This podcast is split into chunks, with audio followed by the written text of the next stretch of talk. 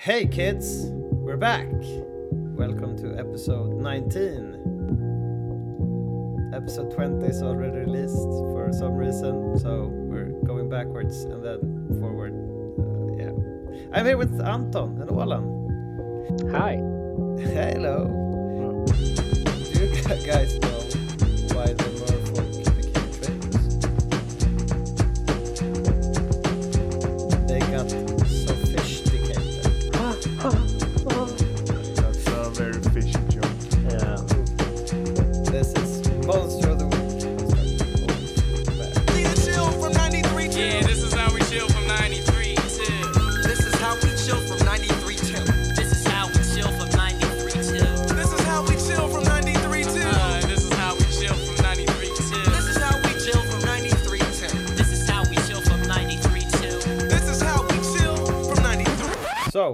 what are we talking about today, Olan? Today we are talking about the, the famous set that never got its recognition, uh, Scryings. Um, uh, there were big plans for Scryings, but nothing really happened with it. It just got coroned away. Well, what do you mean? Oh, like for the main event. I that's- mean, if if we had a Scryings with uh, a NoobCon, a real noob NoobCon with Scryings, it probably would have uh, been more popular than it is today. That, Mm. That's my guess. So, should we jump in uh, on what Scryings actually is for the few people that might not be up to date with it? Anton, you're you you like Scryings. What I- do you know about it? I do enjoy scryings. Uh, yeah, I have to agree with Olan there. It was a real shame because, like, the thought behind this expansion, as it is, to old school, regular old school, it's insanely well designed, and it never got the real recognition. But I know everyone in the community really, really enjoys it, or the idea behind it at least. Mm. So, Scryings is an expansion uh, from uh, or for old school, um, adding. Um, help me out there. It's Fallen Empires up to Weatherlight Yes. uh, with is it 116 cards, right? Yeah, I think so. Yeah, 116 16 it says on uh, the old school MTG blog. Yeah. So, So it's uh, hand-picked, cherry-picked, and uh, really like outweighted what could be new cool archetypes, what could like add spice and more nuance to old school. Hmm. Basically, So it, it's meant to be played in the with old school rules, and uh, as you guys talked about, the first tournament or before NoobCon, uh, that became the first NoobCon. Uh, it got released uh, like we had spoiler seasons and everything about it going on, and we, we had Yeah. some brewer sessions going also. uh, well, we had a release draft here in Gothenburg. Yeah, yeah, you started o- with that, that Um, also. because uh, Magnus actually made real boosters, um, and we had a um, booster draft, um which I sadly did not win. I finished Sure. second, uh, so that, that's pretty bad. But I got first a, loser. yeah, but I I got the the fine prize of one of the three remaining unopened boosters. So Ooh. uh, You I still have it? them. Yeah, I own it for my booster collection. Uh, It's my, it's probably my most expensive booster I've owned um, Yeah. ever. Um, Cool. And then I like the first big tournament uh, with Scryings was Arvika, actually. Okay. okay. Uh, So, like- uh, Arvika usually has a tournament. Is it February Arvika Festival. okay? Yeah. And do they give out? They, do they have sharks? No, now? no, no. They had no, had a shark. No, but not not the festival. Okay, okay. That's the autumn tournament that has sharks. So that the, the festival is the oldest tournament there, and they reward the winner of festival. hmm Uh, but I think the winner there got a full set of scryings in a in like um like uh, some kind of placket, really Hmm. big one, 116 cards, which he had to take on the Jesus. train train or something. Yeah, Yeah, the hype here, the hype behind this expansion is insane. It's such a shame Corona fucked it up. um, and I I bought four of every card and eight of every common, so I could we can actually draft it with my cards. So, uh, but it's not a great draft set. yeah, you did actually draft it as Yeah, you mentioned in the um, pre-release thingy. Yeah, it kind of feels it. It needs the the Some core seven sets core sets. Yeah, yeah, for sure. May, maybe with a, with one core set of some or something like that. Uh, yeah, maybe with fourth edition or something. Mm. Uh, because you're basically drafting cards that have synergies with nothing in the set. yeah, well, well. To be to, to be fair, I I don't know anything about draft. I'm the, probably the worst drafter ever. So, uh, so I haven't drafted mi- much at all. So I, I shouldn't really evaluate the. Uh, Yeah, but it- It goes without saying that this expansion is designed with the seven original expansions in mind. So I think Yeah. it doesn't sound like too surprising that drafting just scrying boosters will have some weird pickings for sure. yeah. Uh, but overall, otherwise, um, I'm mainly positive to the set. and I'm extremely excited to the set. Like this is the best thing, perhaps after pre-modern. I think this is this set is so fun. Uh, I have I have one small problem with Scryings. There's there's only one small problem for me with this set, uh, and that is uh, Fallen Empires. Um, and hear me out here, because uh, in in America they play with Fallen Empires in their rule sets. So Yeah. basically here we take away a lot of Fallen Empires cards from their rule sets and add a couple of Fallen Empires cards. Um, so there, there's there's a problem with with like implementing scryings in in the US formats. Uh, so basically, we get Derelor and Pump Knights, but we don't get Hymn. We get Grenade, um and we get Yeah. Deep Spawn. We get like most of the good cards uh, except uh, Hymn. Nobody Yeah. likes him. I can see that. Like we we played an no, I played. I played an old old tournament and where Fallen Empires was allowed and uh, Henk who organizes it, he decided to have it restricted.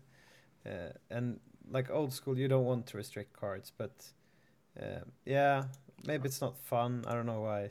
It's probably a Uh, good decision, but I agree a bit with like having Fallen Empires today we are talking about cards that we uh, like like or appreciate in scryings and going through it it's you can't really take in fallen empires cards then because you you see it or have seen it in play uh, Yeah, well, I, must say that none uh, none of the Fallen Empires cards are one of my favorite cards from this set because I I played them and seen them in um, in Atlantic and EC. Um, Yeah. So, so th- th- that's that's my problem. It's like, um, like i love Orgg for instance and i would probably have it on a list if it wasn't in fallen empire and if i hadn't played it uh, in atlantic and stuff like that so so yeah, that, that's my only problem. It's like it's not a uh, clean solution with regards to to the American formats. Hmm. Uh, This is uh, this is kind of a cool dynamic today then, because I have never played like EC or Atlantic. I do only play Swedish old school.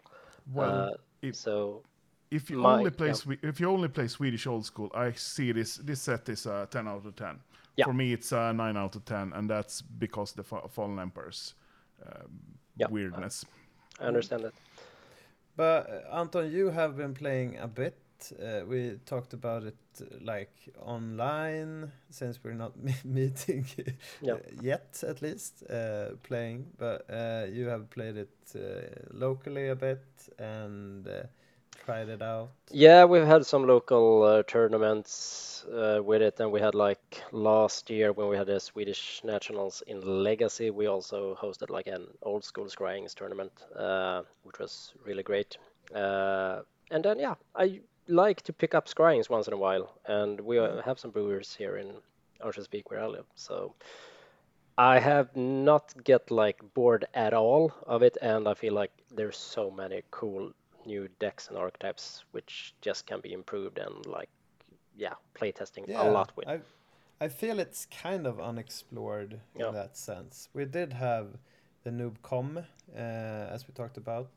Uh, I think Jeff White took first place, and he Yeah. played uh, some cards in it. Tithe Yep. and uh, Sac- what's it Sa- called? Sacred Mesa, I think. Yeah, Sacred Mesa. I think those are basically. I think he had a cards. Zuran Orb, if I don't s- Yeah, misremember. uh, but yeah, Maybe La- Lat-Nam's Legacy. Miners in Yeah, the sideboard, yeah. I think, or Mm. something like that. There were some cool cards. Uh, but did we see or have we seen any other cards? What's your uh, like thoughts on scryings uh, as you played it a bit also, Olan?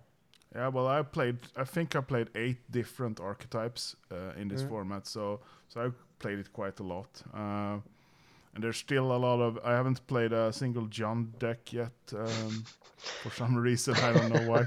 Uh, there's a lot of Jund decks being able to build.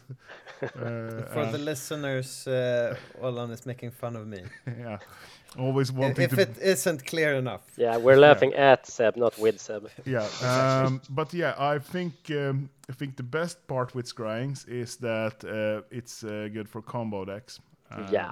which is great Oh, yeah. Uh, uh, and uh, also also graveyard based decks uh, Oh, yeah. Mm. some some nice and there's not just a deep spawn there's some other cards for graveyard decks as well uh, so so it's interesting um, to, to be able to play certain archetypes that's only been able to to be playable in in um, American rule sets. Like Reanimator is unplayable in Swedish. Yeah, some people play it, but it's unplayable. Uh, Mm. Get over it. Uh, but in scrying, in scrying, it's a good archetype. Um, suddenly, Mm. so if you have your bazaars, uh, you can actually make them work for you. Uh, and since we did see some scryings and some people have been playing it, uh, was your first reactions true to what you thought would be good? Do you have some cards like you mentioned Zuran Orb there, Anton? Yeah, I think um, I don't want to overlap too much with what Yeah. we're gonna do next, but uh, I think like one card that was obviously strong now would be River Boa. Like Mhm. that that one had Okay. some hype. Uh, obviously, the deep spawn. Um, if you're accustomed to Swedish, like now you Yeah. could actually play reanimate, and Zuran Orb would be a control uh, like staple basically. Um, I think that Zuran Orb is probably one of the most overrated cards in this set. Uh, I'm just talking from like the hype back then. yeah, yeah. and it's Yeah. like a- and if we discuss like what what happened it's like a lot of people like oh you can't play aggro with Zuran Orb in the format i don't agree with that at all uh, No, I And it's like- agree also. I think it's about resources more than uh, like only life then. I also think that there's there's some a lot of cards that interact with uh, with land tax uh, like Zuran Orb Mhm. and Undiscovered Paradise so there there's a lot Mhm. of weird archetypes um, Yeah. Uh, Yeah. So, so I started my first deck that I played in the Arvika uh, festival was um, a white black art uh, land tax uh, sacred mesa deck. The problem was I didn't play against creature decks because that deck could basically not lose against creature decks. Yeah. Uh, uh, Mm. And even like even like cards like Mangara's blessing against discard. Uh, Yeah. so there, there's, Yeah. a lo- uh, so, uh, there's a lot of weird cards for weird archetypes. Yeah, I, I just want to since uh, what we're doing is we actually thought of uh, picking out five cars that you like. We don't know each other's picks, so they might uh, be some same picks, but I don't, I don't think so since I chose only Jund cards. Uh, and Olan chose uh, not Jund cards. Maybe that's I okay mean, at least. I mean, I'm, I'm, I think I might have one uh, or two overlaps with Anton, uh, Hmm. Uh, but I don't think I have more than one or two overlaps with Anton, uh, and I don't Uh, think I, I don't think I've had any overlaps with you, Seb. No, I that- just want to before we go into them. Uh, I wanted to uh, like briefly give the listeners some insight into what cards actually are played that we might not take out uh, have in our like favorite five cards or something because we probably right we didn't choose the cards that we uh, I'm, I'm thinking about cards like we mentioned, uh, Zuran Orb or maybe Lat-Nam's Legacy. Yeah. It was is a bit played. Tithe maybe. I don't know. Yeah, I was gonna, unless someone named Tithe, I was gonna name Tithe as my fifth. Yeah. But yeah, it's pretty obviously it's bonkers. Um, So, so, we, we we did see some of those cards, like a miser of, uh, Yeah. or at least uh, a bunch of those cards in Uh, I in mean, the big tournament uh, of NoobCon and some other small tournaments. but like just let's just discuss Tithe for like 30 seconds. As this card, it's um, it's great in control. It's great in aggro. It adds like a whole new level of mana fixing, and it combines well with like Imperial Armor. It's such a great card. Um, and like you can play Ar- Armageddon to come. It, it has so much like reach So, in the format. Imperial armor, I d- have not seen that uh, being No, played, but that's the- also in the set. Yeah. Uh, so you get plus X plus X for each uh, number of cards in your hand, uh, and uh, like Tithe, uh, I agree. It's such a like value card. Yep. Uh, you get one planes if you have fewer lands than an opponent. You may search your library for an additional plane cards, uh, and you put them in your hand, and then you shuffle afterwards. So not only do you get like a play a, a land, you get a planes card, so you can fetch a tundra or something. Yeah. And then like sure it makes a bunch of cards in the set give shuffle refle- uh, Mhm. sh- get you shuffling. So Sylvan Library gets Yeah, better and stuff like that. Yeah. Uh, So let's not maybe- talk more about Tithe, but Yeah, li- yeah. like it, it should be mentioned that it's insane. Yeah, it's uh, it's a good card. I don't think it's insane, um, but yeah. Yeah. Uh, We- We're, we're trying to also, pump up the feelings about Scryings here. I mean, the, the thing with Tithe, it made it suddenly made Plateau playable. Uh, Yeah, whi- which exactly. is which is interesting. Yeah. Um, Mm, yeah, right. and it's uh, Plateau is not very very often played. It's like uh, some fantasy zoo or Lion Bolt Dib decks that can play it, but Yeah. uh, Yeah. but otherwise it's not really really played. I mean, a Matt Harper white red control obviously plays it, but it, it's very few people that use it. So Yeah. that, there- that's that's a good thing with Tithe. Uh, I don't think it makes Savannah C play, um, which is sad.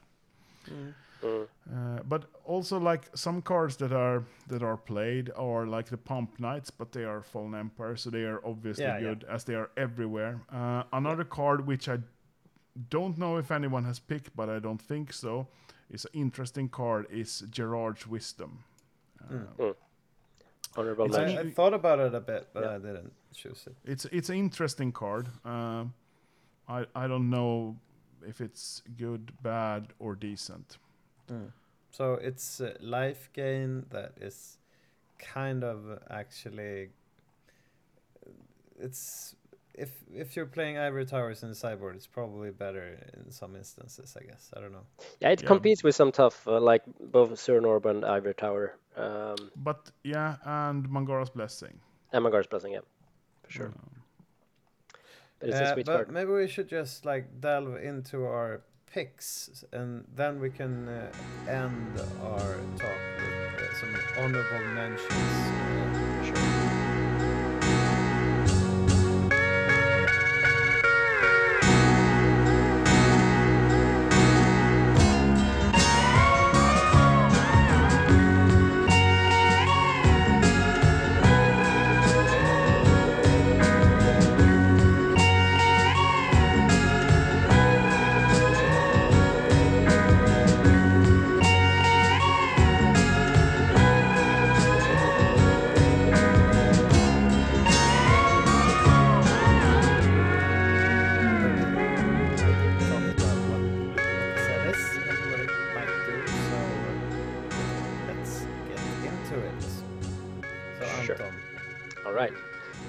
Most eager person to talk about Scrying. So Yeah, I'm really glad uh, I got invited to do this with you guys because this is a great set.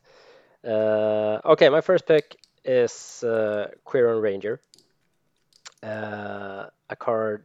It was basically when I saw Scryings and Quirion Ranger was revealed, I knew that this is the card I'm gonna brew around with. Because let's face it, Scryings have made green enormously better. Like green had one deck in old school, Swedish old school that worked. Now we have some very cool new tools. So the thing with Quirion Ranger, I mean, the basic thing is it's more or less your Mox Emerald number two to five. Um, So you, So you, uh, yeah, you want to say what it? yeah? I want to say, what- okay, yeah, uh, it's a uh, one one um, green elf for green one green mana, uh, and it has an ability that says you can bounce a forest uh, once each turn to untap target creature. So the the first and like probably most common combo with it is you, you combine it with uh, mana dorks, Llanowar elves, Birds of Paradise, whatever. Yeah. So meaning you play, It's, you can only use it once each Yeah. uh, turn. but it but means yeah. that on turn one you play birds. On turn two you can use your still your same forest which you deploy the birds with. You tap your birds for one mana. You uh, uh, play the ranger obviously of the forest, and you untap uh, the birds with bounce in the forest, replay the forest, and tap the birds again, and you net a lot of mana. Um, but the interesting thing with Ranger is how well it synergizes with other stuff, like Stasis. Now you get a card that can pay Stasis upkeep every turn. You can just bounce a Tropical Island and replay it. Uh, you can um, do some cool. Have you seen any of those decks? No, I have not. But Have um, you, Olan? Uh, no. Um, Oh. um, Eh, Okay. yeah, I'm not saying like it's great. I'm just talking about no, yeah, sy- yeah, synergies yeah, here. I- I- like, um, uh, so if you come from like say pre-modern, where Quirion Ranger is kind of a staple, we don't have the luxury of having duels, and here we have it, and um, that opens up quite some space. Uh, we can combine it with um, Winter Orb. I have tweaked a lot with that. Um, so you, you like you place an ability that affects everyone, but you make it unbalanced by just bouncing your land and replay it, and you cannot untap another land. So you, you get this uh, not this energy. Uh, what's the opposite of parity? Yeah. Uh, Something. you get value? yeah, yeah. Uh, but you can also do like simple stuff like you can combat tricks with um, Mishra's Factory. You can activate Mishra's Factory, tap Mishra's Factory to pump itself, bounce a forest, untap Mishra's Factory, and pump it one more time. So now it's a 4 4. So it's like it has so many cool little uh, stuff to do. Uh, I don't know what you guys think. Yeah, I like looked at it and I, I think yeah, y- like with Armageddon, Yeah. uh, it slightly makes Geddon better. Yeah. It makes uh, I don't know libraries better in the way you could start pulling up lands to your hand if you draw a Mhm. Library of Alexandria mid or late turn. Usually you play it if it's allowed in tournament. Um, uh, my my first thing with the Quirion Ranger is it's it's a card that does a lot, but what what uh, does it actually do that's good? That's that's the question for Scryings, I think. Yeah. Mm. I, I haven't seen a breakout deck for the card. Uh, um, Yeah, I, mean, if- think uh, it needs to be do something. It in I- a green shell. Yeah. It's a body also, I guess. With uh, I will come back to this card with a later pick I have. uh, um, so I will not spoil, but, but I've been brewing a lot with this and I had some success with, with that uh, space. Uh, but I want to get in one like educational note because the first card I was like, yeah, I'm gonna look at all the cool creature that has a tapping ability, uh, and uh, I wanted to like abuse Rubinia Soul Singer. mhm. Uh, so it's a banned um, creature for like five mana, uh, and you can you can tap uh, Rubinia to um, gain control of target creature as long as Rubinia is tapped or doesn't leave the battlefield. So my first intuition was like, okay, I will tap Rubinia, and while that's on the stack, I will untap her and tap uh, another one. But then I read the Oracle text of Rubinia, and it clearly says you can't do that. Uh, so uh, if you untap her with the ability on the stack, the the like duration of the control changing effect is considered to have ended before it even started. yeah, yeah, that's basic magic rules n- nowadays. Yeah, but it's good to be educational somewhat. yeah, I agree. I agree. Yeah. Uh, but uh, I mean, um, are there any other interesting legends uh, like uh, Gwendlyn Di Corci? Uh, you can Yeah. double use. Uh, there's a lot of uh, like that um, that uh, legend that can get back creatures from the graveyard. Uh, Auden not Yeah. Audun. Uh, A- Uh, I'm I'm thinking about the Norwegian guy, Audun. Uh, I mean, uh, but yeah, uh, there's there's a lot of weird legends that has activated abilities. Uh, Riven Turnbull taps for a black mana, and it Yeah. costs only seven to play, so it's pretty cheap. But yeah, but you have I- like Prodigal Sorcerer. I mean, there are some Yeah, cool I'm- uh, creatures you can combine Quirion Ranger There with. are a lot of stuff you can do with Quirion Ranger. Yeah. I'm just waiting for a really good deck with Career and Yeah. Ranger. You can play. There's a bunch of cards that are not that good, but might. If you do some weird synergistic deck, like with Xedic Portuguese or I, there's, but it's it's not. I don't know. It's good, but it makes some of those decks maybe better. I guess. Yeah. Yep. And it doesn't work with uh, Preacher or uh, Old Man on the S- of the Sea, right? Either. No, no, uh, like mm, like basically discussing the same rule we have discussed before. Yeah, yeah. Uh, Yeah. But uh, it works in a way with if you play that and uh, Diamond Valley. Um, Yeah. You can steal, sacrifice, steal another one. yeah. Um, Mm, so so yeah. there there's some some stuff like that you can do. Yeah. Uh, and I I haven't seen a single Diamond Valley scrying stack. There, there can that's be nice. something interesting there. for people out there to uh, think about. Uh, should we move forward? What's your first pick? Uh, hold on. Yeah. Okay. I'll, I'll just Uh, say. wait, stop, stop. Should shouldn't we Oh, do the sorry, sorry. rating stuff, or uh, are we done there? Are we Oh, rating? Yeah. I don't know. We talked about it, Uh, yeah. or it Uh, doesn't one matter. to five. sure, we can do that. Uh, this is so bad. Uh, this, is, this is the worst content ever uh, doing ratings. Okay, uh, well, we can we can just. I, I mean, it's it. We are we are actually talking about cards that we haven't really seen have seen play, and it's like so so many people have rated these cards already.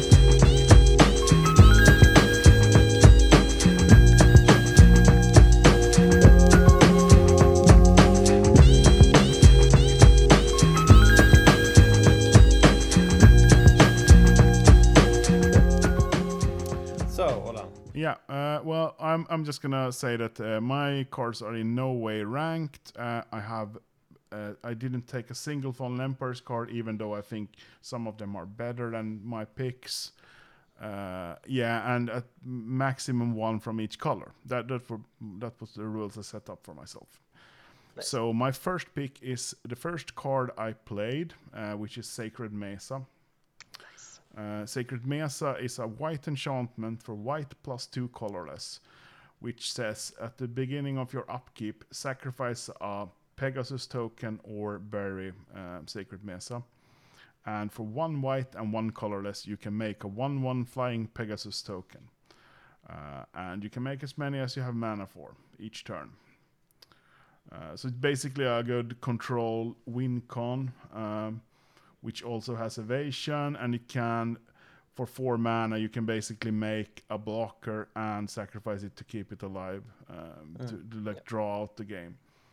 Uh, Yeah. And it's a really efficient win con um, in a lot of decks. I played it as said in a land tax deck. Yeah, and uh, the Jeff White deck was the five color control ish deck Yeah. we mentioned. Mm. Uh, we- we played it with uh, like even Wrath uh, of Gods. It's yeah, basically the wing con, uh, except for Mishras. In that yeah, deck, and and like the thing with Sacred Mesa is also you can in your upkeep you can respond to the to the trigger and create a new Okay. new Yeah. Pegasus. Uh, so so basically the the ones you created last turn they can attack and you still make a new one which you sacrifice, or if they somehow kill your creatures you can just uh, they kill your creature with a simoon. Uh, you can uh, you can uh, make a new one in the Simoon- Simoon is a red and green. Yeah, yeah. Yeah, It's- Seb it's is gonna trying- name it uh, later. It's It's Yund. also in the set. It's Yund. One damage to each creature your opponent control. It's a it's a upgraded uh, sandstorm or something. Yeah. Yeah. Yeah, the most Uh, important thing with the Sacred Mesa is also the, the obviously combo with Moat. Uh, Yep. so You're right. yeah, So so it's um I mean and I mean if sometimes you just um sometimes you just make four four one one flyers, and then you you want to use your mana for something else. You can just sacrifice it. Uh, Mm. Hmm. And uh, and you can't uh, kill them with falling star or chaos orb, right? uh, falling star can't falling star either target. Uh, I don't know. uh, I have to check that. Uh, Chaos Orb Yeah. can't kill them. Uh, they can't kill a Sacred Mesa though. Um, Yeah. So that's probably better anyway. Yeah, but I think what what it really why it No. shines uh, because I think it's a really really strong card is because of uh, old school magic. It's so much about one for one. We do have balance and mind twist and stuff like that, of course, but like removal wise, we usually see the white decks playing disenchants and swords to plowshares. Yeah. You don't usually off the sideboard you can see stuff like I'm uh, I'm really confused. God, but I'm confused by Falling Star because it doesn't say non-token creature. Uh, Mhm. How do you how do you designate a token for? Uh, who chooses what is a token for um, a creature? Yeah, and you if you if you get to do it, you can choose tokens that are like small small pins or something, But- right? Mm, all right. Do they need to be card tokens? I mean, it says only cards touched so uh, are affected, but tokens are not cards. I, I Yeah, have I no don't think it works. Aren't it, isn't it a, or is it just in like rel comp uh, rules that you actually have a, a physical card as a token? I, I don't know. Yeah, but Yeah. Fall, all Falling Star and all of those cards are banned in. Yeah, yeah, for Yeah. sure. Yeah. So, so Okay. I, I have no idea why. So, so yeah, I, um, it's interesting to see what happens because when when Scryings was released, kind of nobody played Falling Star. It got Yeah. more Yeah. popular after that. So, so Pegasus token versus Falling Star is going to be interesting to see how that is ruled. Um, Mm. I think uh, Or It maybe really- maybe they, maybe they actually have um uh, I'm actually gonna do some live googling here um, yeah. because this is interesting because I think the ones that errata the falling star because there is Mm. an actual errata is the the beast Yeah, of I the bay. Yeah, I think uh, MG did it also. yeah, but I or f- he it's the shows he used some other errata. it, it's beast of the bay. Uh, okay. uh, 94, 94. This is But uh, people started playing Falling Star when it's really good against green decks and stuff like that. Earthquake doesn't really take care of all the flyers No. that's been in uh, a lot of the more aggressive green builds. Mm. So Falling Star is a very good card against those decks. Uh, and yeah, maybe that's why we see more Falling Stars. And f- after the errata, yeah. uh, Yeah. people seeing it being played, It's actually quite insane card. I agree. I, I don't know why we haven't seen more of it No. uh, since it's usually more than one for one. Even one for one, it's solid. Yeah. Uh, But flip Well- cards, yeah. It doesn't say anything about um, about uh, tokens. Hmm. So Ask this is- MG. Yeah, I'm, I'm actually gonna ask the the Beast of the Bay, who actually did the original errata, how they how they see this, because um, maybe we found something no one else has thought out about. you never know. You never know. yeah. You never know. So so Sacred Mesa, uh, a good card. Uh, Yeah. For sure. It, ha- it it has proven itself already. So Yeah. Mm. Yeah. I, I don't think we need to delve into it that much more. Probably there are probably some fun stuff you can do with it uh, outside of it being really strong in its own. I think we can just say that three-time Shark winner Elof played it in Arvika as his deck. That that Mhm. was his choice. So so yeah, there's there's that. and we did see a winning deck in Noobcon with it also. So Yeah. uh, I haven't cho- haven't chosen an order either for my uh, picks, but my first pick is uh, Pillage. Ooh, nice. Ooh, nice. Uh, I think Pillage is uh, everything what uh, land destruction is not in uh, old school. Uh, so for two red and one, you can destroy a land or an artifact, Yep. and uh, like land destruction doesn't really work. It can work, uh, but like sinkholes and stuff like that can slow you down. Uh, Armageddon, of course, is great, uh, but like stone rains, and sometimes you just sit with uh, those cards in your hand, and your opponent already have. He, might have like artifact mana, or he might have just been uh, like going ahead with his life before you get to start stopping him in his tracks. So I think Pillage is a great card. It takes care of Mishra's Factory, it takes care of uh, like Library of Alexandria, and it takes care of all the artifacts that we Yep. of course see in no school. So it's a versatile um, shatter. It's not an instant, but uh, I mean, it's- mean yeah. it's peop- good enough. people play Stone Rain. Exactly. Uh, so Um, and a lot of times, like at least when you're, uh, if you have uh, two, three of them, uh, if you start, you can have a, like an, you can make your opponent stumble as you want Yep. to uh, with uh, stone rain or something like that. Even a strip mine sometimes you can.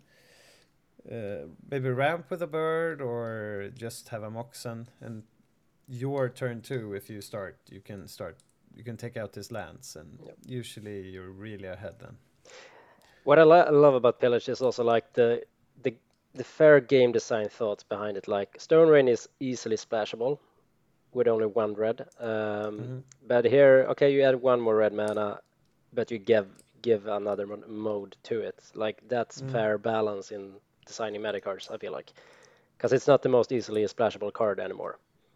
So you kind Yeah. of have to lean uh, heavy in red. Uh, but yeah, I really really love Pillage.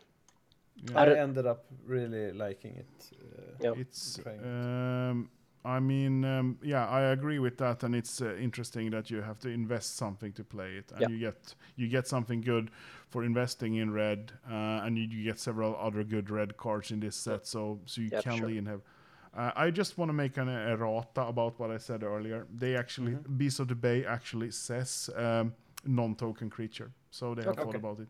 Cool. Damn, damn you beasts! You think of everything. Uh, We are so educational in this episode, guys. yeah, we're so so bad at live googling as well. That, that's that's the, I, I kind of feel I kind of feel like uh, like um, Seb googling here, and it's like, yeah, I found this, uh, and now I found this. And it's like I should have known this. Like they have thought about it. It's like so bad. of Yeah. Seb googling you're, Yeah. you're talking about me making up uh, names of cards Yeah, yeah, yeah just going with it yeah. Go- uh, i'll wing it cruzando tierras que nunca he visto, cruzando el río de mi destino. Solo soy un chico más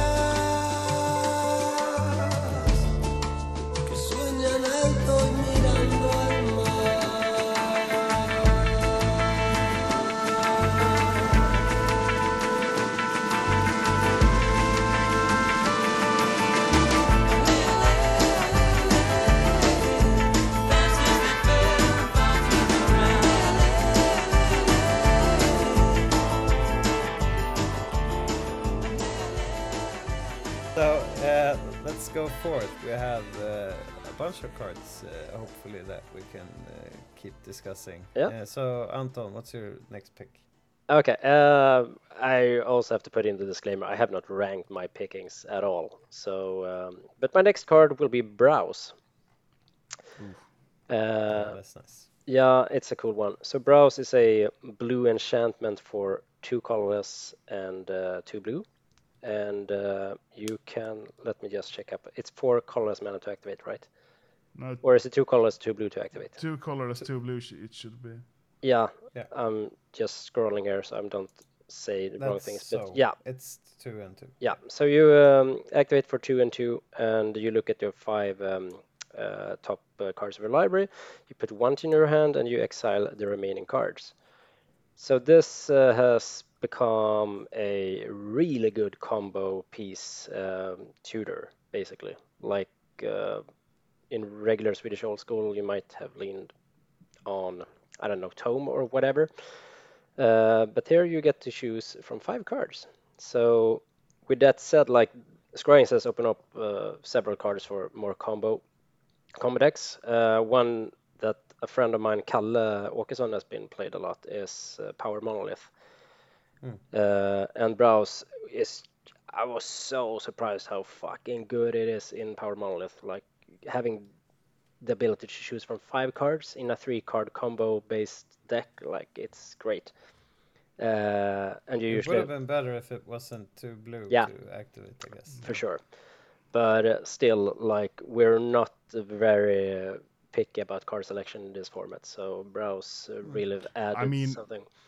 I- If it was four colorless, then uh, then you would have played four brows in the in the power monolith deck and one win con because you basically as soon as you have monolith, you just browse through your whole deck. Yeah. Yeah. Uh, so so I But what, what you can do is you ac- you have your um, candelabras there, so you can actually make make some value out of it. Okay. that's- Ah, yeah, yeah. you're right. Okay uh, that, that decent at Yeah, least. that, that's a totally different deck than um, than our school of uh, power monolith in Scryings. Um, Okay. uh, because uh, you basically put in more cards that are expensive, and it makes the deck actually slower than the regular version um, Yeah. with with browse. Uh, it makes it more consistent, but It, slower. it it it does, but like he plays it more as a control deck, like heavily Yep, uh, yep. UV based, uh, and then he has this, and like boom from out of nowhere, Yeah, he just pulls off the uh, combo. Yeah, I, I, but then yeah, then it's a totally different deck. Yeah. Uh, uh, Yeah. and that that's that shows like how what uh, Scryings does. Yeah. Uh, you have a basically kind of one unplayable or bad combo deck which you can take in several directions with Scryings. Yeah, Uh, for sure. So, so, so, so browse is great. Uh, sadly enough, we don't have Soldevi Digger. Um, No. Yeah. that would be that would have been cool. I think actually uh, the Pimp Invitational a couple of years ago, or it's maybe seven years ago now, was won by Jocke Almelund with Browse Soldevi Digger deck or something. Uh, it's- Uh, yeah, it, yeah, but and it's like we don't really we have browse, but we don't have any really good recursion uh, as far Yeah. as I know. But it also like we we also got high tide in this uh, Scrying's expansion. So like even their browse lately or late game, or if you have a candelabra, like yeah, you can do several browsing. So Uh, like um, I don't know. Yeah. Can I think it's uh, high, decent ti- probably high, with- high tide is pushing zero out of five in this. set. Yeah, yeah, yeah. High tide is useless. That's what he discovered. Also, he, he tried it Yeah, with yeah, browse, but like it's it's unplayable. Yeah, I kind of agree. Uh, but like, browse was probably the only good thing with high tide. yeah, uh, I mean that, that that's terrible. I mean browse browse is kind of a good card, but combining it with high tide makes it even a lot worse. No, It's like but- you more moving parts in your Yeah. combo machine. but that's the Yeah, fun that- part with a new expansion. Yeah, no, but you have to try it out. You have to see Yeah, yourself. yeah. Like, okay, yeah, it didn't work, but um, Mm. yeah, I, I really like browse. I don't know if there's any much more to say, but it's uh, Mm. it's it's a fun card for combo decks. Yeah, I really like it. It's flavorful. It's uh, it can if if you play it like you mentioned, you lean into playing a heavier blue build. You might have counter spells. You might set it up a bit more, I guess. Yeah. Uh, and yeah, combo ish decks probably needs it. Yeah, and it has a really dope art. Like the the picture is so like iconic. I want to say it's uh, Once great literature, literature now great litter. Um, yeah. So it's like- yeah. yeah, that's great. Uh, so moving forward, what's the second pick, uh, Roland? Uh, Krovikan Horror. Yes. Um, you would think. I, I mean, if I was if I was serious, really serious, I would pick Deep Spawn and be done with it. But I'm picking Krovikan Horror because I think that's a way cooler card. Um, Krovikan Horror Horror is has actually has some text. Um, it's black plus three for a two-two, uh, and you can sacrifice a creature to have Krovikan Horror deal one damage to uh, target creature or player. Um, so totally unplayable, but it has another effect, which is at the end of each uh, end of any turn, so any player's turn. Um, if Krovikan Horror is in your graveyard um, uh, with a summon card directly above it, uh, you get it back to your hand. So basically, you discard this card with another creature with Bazaar and get Yep. it back. So you don't lose cards with Bazaar. And uh, you can do it uh, on your turn and your opponent's turn to get it back. Um, it's a fun card, um, which is not really playable. I mean, it's a 2 2 for 4, so Yep. it can actually do something. It's playable in that sense, but yeah, it's the it's the combo in a graveyard deck. It's where it shines. It's the original I- squee here. Yeah, it's really cool. Yeah, and it's like it's like the way squeeze should be, I think. Yeah. Uh, uh, because it has some some requirements and not like some stupid requirements with like three card three creature cards above it or something. It's one. It's Yep. like But the any turn clause is also really cool. Like you can abuse that. Yep. So yeah. I Um, started looking at it when I wanted to. I I was like, what can you even do with this? But you're right, it's the bazaar basically. But I was thinking maybe if you're playing like, if you're reanimating Lord of the Pit, you sacrifice it to it. I, I was like going really deep into it, but Uh, yeah, you can sacrifice another creature uh, in uh, response. Also, I guess that's the uh, another good part about it when and you can actually sacrifice itself, right? Yeah, yeah, Yeah. for sure. Yeah. So you can make it so it's the second card. Uh, But I think we sometimes we should address like the the meta that Scrying's open up. Uh, actually, uh, it it makes a lot more one ones or or one toughness creatures in the format. So like Yep. the the sacrificing itself to deal one damage is more relevant uh, in Scrying's than it is in original Swedish. I, I'd say. yeah. Uh, you already mentioned uh, Quirion Ranger, Query- for, yeah, for example. yeah. Yeah. yeah, Quirion Ranger, and we have uh, like maybe some Mesa, Messas Pegasuses, Pegasize, Yeah. running around uh, and stuff like that. flying ar- flying around, flying around. Flying around, yeah. Yeah. Well, they can probably run also. No, I don't know. think so. I What's don't, the use? What's the use of them being horses otherwise? I don't know. What, Yeah, I don't know why they have true. legs. They have That's muscles. Bad.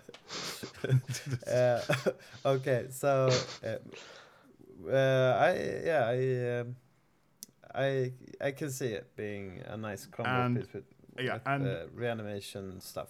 and also like there's like 10 reanimation cards in this set Yeah. uh, out of 116 so so yeah there's a lot here so but yeah i have to choose one and i think Krovikan horror is the most unique card Yeah, Mm. and like uh, we have Bird Alive in this set, so works kind of wonders to just Yeah, Fill 'em it's good against control magic, I guess, and stuff like that. Also, uh, uh, that's a nicer thing. But Yep.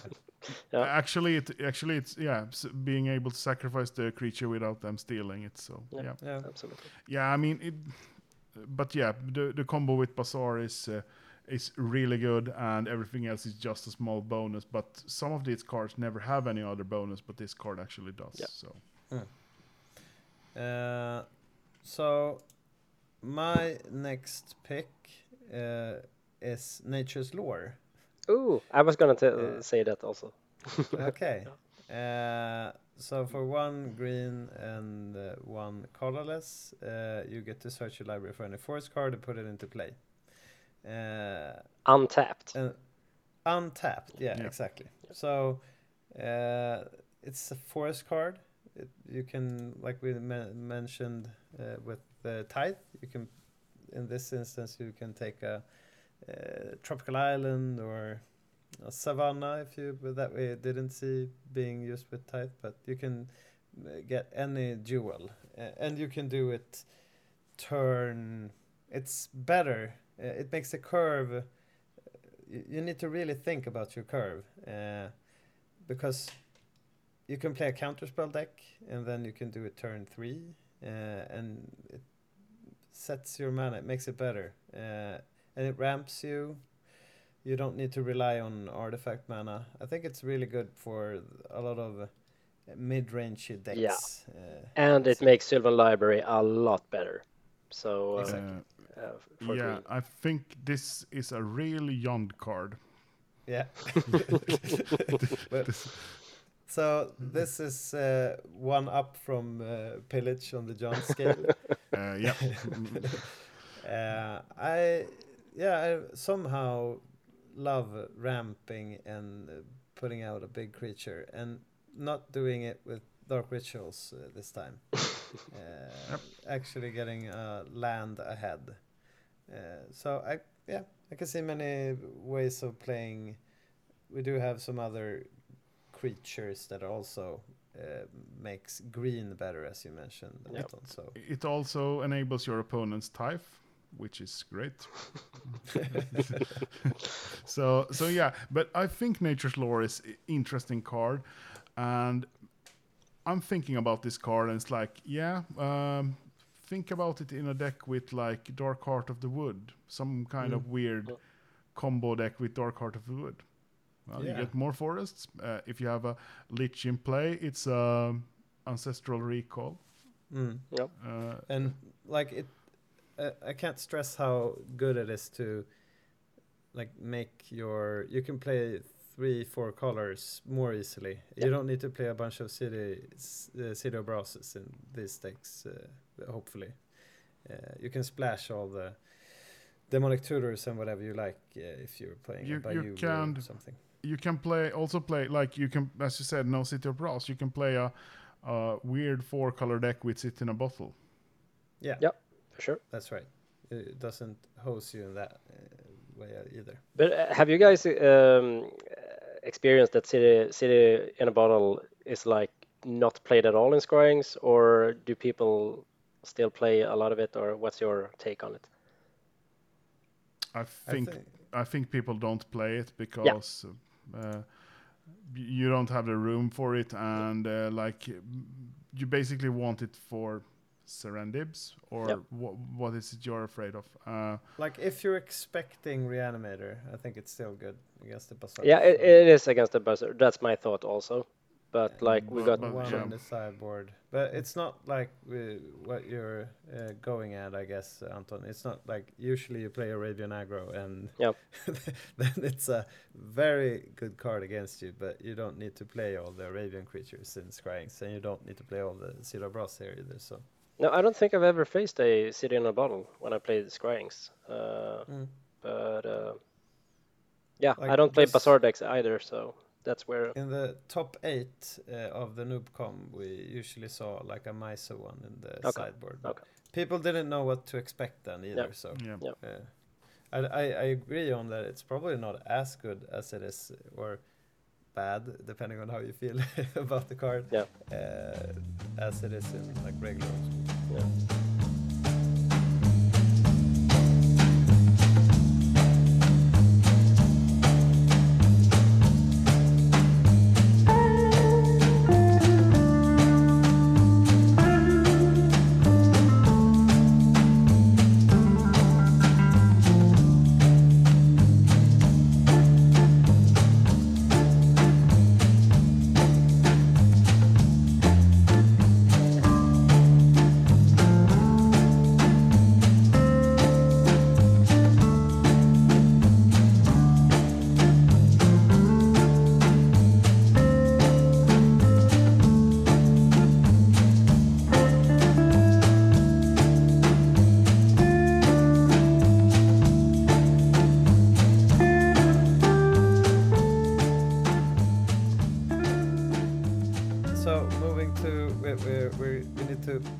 Pick up the pace, I guess.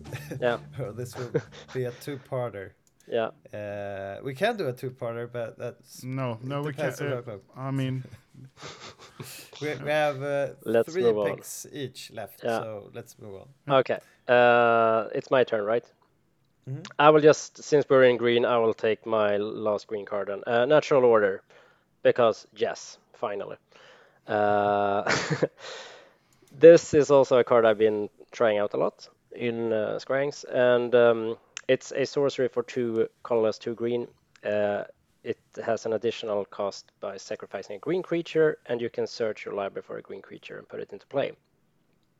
So there aren't that many great green creatures in regular old school, but in Scryings we got Scaled Worm, Mhm. and we got uh, Autumn Willow, and we got Uktabi Orangutan. Yeah. Uh, so and we deadly insect. and deadly also. insects. So we have like the whole package of new sweet tunable uh, creature cards which you can adapt to any given situation. Um, and Scaled Worm, I played on the Wack stream against Jens Jaeger, who played um, uh, Bazaar Baghdad Reanimator. Uh, Scaled Worm turns out it actually beats Reanimator because like Scaled Worm is a house. It's fucking huge. um, and uh, yeah, this deck combines like yeah, you, you can play some dorks. You obviously play Quirion Ranger, and you have some like I don't know, top of the curve creatures in it. But then you have this last booster uh, with Autumn Willow or Scale Worm or whatever. Uh, so I really like Natural Order. I feel like Green got some, ah, all colors got some great tools here, but like this makes it easier to cast big creatures than going Seb and ramping up like 500 lands for like 70 turns and then play a big creature. So you can actually sheet them in, guys. You can play your Gaea's Liege turn four. Cool. Yeah. Uh, What's your yeah. What's your thoughts? What do you think, Olan? Well, You're gonna bring us down again? Uh, I'm From not. Magical impre- Christmas I'm not. Land. I'm not impressed. uh, when you have played um, uh, Natural Order with modern cards, it feels so bad to play with uh, with in this. But yeah, but I like Autumn Willow. Yeah. Um, Au- Autumn Willow is a cool card. Uh, maybe I underrate Scaled Worm, but I think Scaled Worm seems like a bad card. Um, Yeah, I thought so, uh, and then I tried it, and it turns out it's pretty good. I mean, it's Yep. it's swordsable, but that's about it. It's Uh, a dark banishing a, a ball. Ah, yeah, that too, of course, and ter- terrorable. Yeah. uh, so and So there- control magicable. Yeah, yeah, yeah. um, so- Okay, but it's a it's a large beater. It's uh, probably the largest beater. Um, I mean, I mean, scaled worm is great if your opponent doesn't have a lot of small small creatures to Yeah. block it. Yeah. Uh, scaled worm with berserk is another beast. Yeah. Uh, for sure. So, so Yeah. but- I'm, but uh, yeah, I I want to see more of natural order before I consider it a good card. But it's it's an interesting card. It is, and like, yeah, the toolboxy thing. Like now we got it. We got Uktabi Orangutan finally, so we can actually answer a disc or something. Uh, um, so I feel like um, I, I've had a lot of fun with Natural Order actually, and uh, Are there are there any good uh, legends you can get with this? Yeah, that, I was thinking Yeah. about that. Uh, there's a bunch of them actually. So I, thi- I think Morse. that's where you want to go. Yeah, you can go for uh, what's the one where you fet where you get a three four token also. S- uh, Stangg. Stangg. Uh, At some value, at least more value. Uh, Uh, I like the toolboxy thing, and I like how, it, especially with, with the uh, the orangutan, I Yeah. Uh, and maybe some big legend could get into. play. Yeah, I think I would if I played my Legends deck, Singleton Legends deck, uh, which I played. Uh, I would probably play one Natural Order because I play one of each mana creature in that Okay. deck. Yep. So so so I think there i there's a lot of I I mean I'm I'm not sold on the Undy going uh, in a full four of Natural Order deck. That's that's that's my thing. But I I think you can have it as like a weird tutor for for like if you have like three creatures, you have an Uktabi Orangutan, you have one Scaled Worm, and you have one Autumn Willow. Yeah. You have one Adun Oakenshield. yeah, and Rubi- Rubinia is green. Like there are some Yep. them all. Uh, Yeah. So, So- there, there, yeah, there are We- tools. We need we need to explore that card more. Hmm?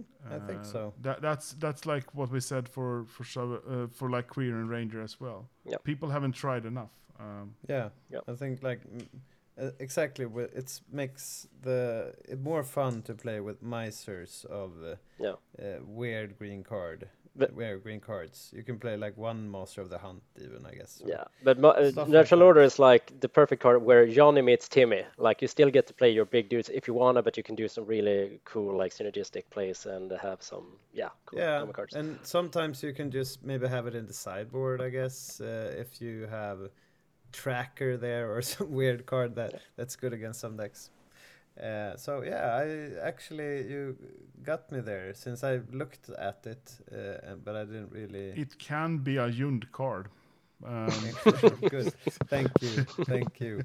That's where I want to be. Yeah. Oh. Uh, so, your next pick then, Olan? uh, Goblin Vandal. Yes. Hmm, yeah. Um, I played this at NoobCon. Uh, I was impressed by this card. Uh, Goblin Vandal, turn one, backed up by Shatter and Lightning Bolt, is a real threat. Yeah. Is your opponent gonna play out their uh, creature, uh, their artifacts, or are gonna sandbag them? Probably can't play them. Uh, are they gonna block with their Mishra Factory, making it vulnerable to Lightning Bolt and Shatter? Uh, I basically So, play Goblin Vandal, just mention briefly what it does. It's a yeah, one- uh, one one for one, uh, and if it gets through, there is, it's not blocked. You can pay one red mana to kill an artifact of your Yeah. choice instead. Um, so, so that's why you're mentioning the shatters and the uh, lightning Yeah. bolts for the Mishras in this instance. yeah, uh, or like uh, bolting a Savannah Lion, getting through, killing their Mox or whatever. Um, Mm. I basically played it um, in uh, the blue red uh, burn deck.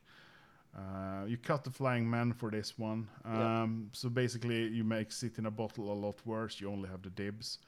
Uh, and you you have a, a threat which you can play turn one, which they kind of must answer or not play artifacts, because else you're just gonna kill an artifact a turn. Yeah. And you can Uh, so- kill um, you can kill bottle with it, so it's even better. yeah. Yep. Uh, But, like- so I I think there's a lot of uh, I like this card so much. Yeah, it's yeah, it's I was really good. impressed with it. Yeah. We did some uh, like tried out some different decks when we before NoobCon. Uh, we did the first, for me at least, online webcam things, Yep. uh, and a couple of people tried. And this is one of the cards I was most uh, impressed with because it uh, playing against it, it really put you in a pinch because as you mentioned you can't really play out your artifacts and you can't really if you're playing a control deck you usually like need to get stuff out Yep. so you just sit there and take one damage uh, and that's what bur- counter burn is uh, and wants you to be i guess I mean, Uh, or basically they, they have to waste their sword against your one one goblin Yeah. vandal. Yeah. They have to do it, and then you play a dib after that. After yeah you play two exactly goblin vandals. right yeah I think we should also like mention the fact that it's a goblin, because goblin uh, becomes uh, climbs a tier w- in in Scryings. Um, Yep. It got some really great tools, like goblin grenade, for instance. Yeah, but goblin precisely. vandal is uh, yeah, it's Yeah. good. and uh, I mean, uh, if I have, have had cho- chosen um, uh, Fallen Empire's cards, I probably would have chosen Goblin Grenade. Yep. But Mm. yeah, uh, a lot of the listeners have probably played with all the Fallen Empires cards. Yeah, So the, the, but I think Goblin Vandal is, is interesting, and I think it's good, and it's not uh, resource intensive. I've seen people play like Dwarven Miner, and it's minor, and it's very resource intensive. It's like you have to choose: are you gonna have to, are you gonna destroy a land, or are you gonna have to deploy a threat this turn? What, Yeah, what's yeah, your I think that's too uh, mana intense for what it does. Uh, Um, for so- long games, I guess it does something, but Yep. but combining these two, goblin vandal wi- and dwarven miner, is uh, I've faced it when I played like blue white control, and that was uh that was not cool. Yeah. Uh, so yeah, Yeah, but mo- moving on. um, Moving on, I picked uh, Kjeldoran Outpost for one of my picks. nice. Uh, I really thought it could be played, and I re- still think you should see it in some uh, more aggressive uh, builds. Like, okay, so when it comes into play, you need to sacrifice a planes uh, or bury Kjeldoran Outpost. It's a land, and it taps for one white, uh, and you tap two and put a soldier token into play. Uh, I think it's an interesting card, and sure, it would, it's a two for one if you get strip mined or anything like that. But uh, I don't really see any other reason yeah, why it's not the, played at the all. other reason is sacred mesa, I'd say. because that it's just Yeah. strictly better. No, not strictly better, but it's. I think it's just better. Yeah. Uh, because in a control, uh, I mean, you're talking about playing it in an aggro deck, which Exactly. which, which is another beast. Uh, I think it's too slow. Okay. Uh, they, they, they are It sets you back because of the sacrificing. uh, Yeah, and, and like you, you lock up three three lands each turn to make a one one. Mm. uh, and Could be, could sacrifice. be. So that there, uh, I mean, uh, Kjeldoran Outpost is was really good um in in control mirrors, and in a control mirror, if you play like the deck versus the deck, Mm. uh, Kjeldoran Outpost is a insane card, I think, Mm. Yeah. because the one that that, that can um, keep that in play um, is gonna win most Yeah. likely. Uh, but in an aggro deck, uh, I think it's too slow. I have I, I can't really think of a deck where where you want to where you have the possibility to to keep three mana locked up each turn. It's it, it makes tithe your opponent's tithes worse. that, that, that's that is correct, and it makes your tithe better. yeah. Yeah. Uh, So- no, so- but I really feel uh, okay if it's in control mirrors or four control mirrors. Maybe it's it's an uncounterable uh, mesa that Yeah. you only basically have one or two uh, ways of dealing with, like with Chaos Orb and Strip Mine. You don't usually play Stone Rain uh, or stuff like that. So um, I think it could be maybe at least in the sideboard or something like that. Um, in those situations, but I thought it could be good with uh, more a, a white aggressive deck that, You- that that don't need the curve or don't need curve out in that sense. Well, uh, you have to prove this. Uh, Yeah, Combine it with nature's lore and sacrifice the land you're getting. Sacrifice Yeah. the savannah you're getting. Yeah, that, exactly. that's like one step forward, one step back. Yeah, um, okay. No, but I I- agree. It's a it's a good card, but like, uh, yeah, I, st- I still think Sacred Mesa kind of like takes the place. I think that if you, if you have bought Kjeldoran Outposts and you can't find play them in Scryings, uh, play them in uh, Ice Age Alliances allies. They're they're really good there. Yep. Mm. Um, Yeah, let's leave it at that.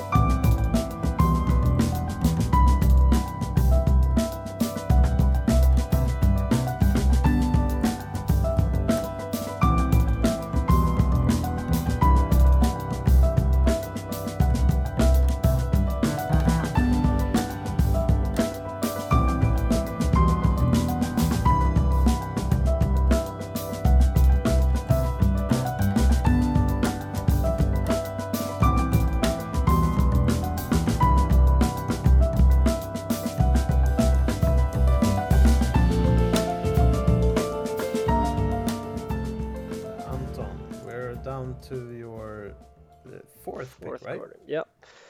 Uh, all right, I'm gonna go with Man-o'-War.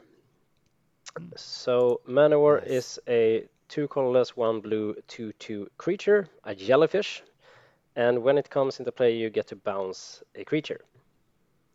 Uh, so uh, it's like the tempo card in old school. Um, it's not a great body, but remember, scryings have changed a lot of the meta. So we have natural order targets now. We have illusionary mask targets with dreadnought. Uh, we have a lot of bazaar uh, shenanigans. We have larger we have larger creatures in scryings, and being able to set them back uh, when having invested in like a big amount of mana or a combo piece or natural order whatever, it's great.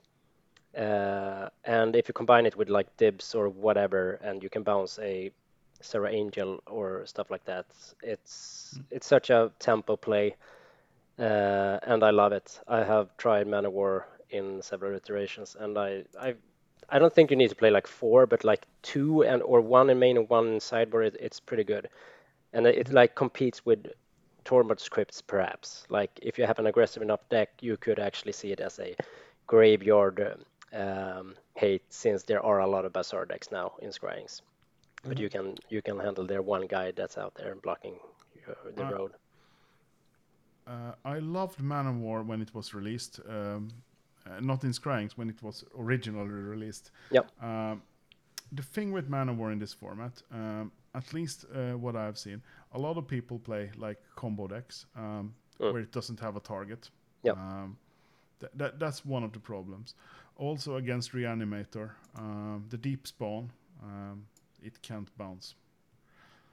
Uh, because when you yeah. yeah when you when you play the Man of war you you just give it shroud Yeah, but then you So they then- actually have to have one man up for it. But yeah, yeah yeah course, yeah, yeah, for sure yeah, but yeah. but yeah uh, I, I I mean I like it uh, in the sideboard a lot um, I Mm. like it in, in several matchups it's insane as you said the games where you can bounce a Serra Angel to attack with your dib uh, you basically win there. Yeah. um, so so yeah.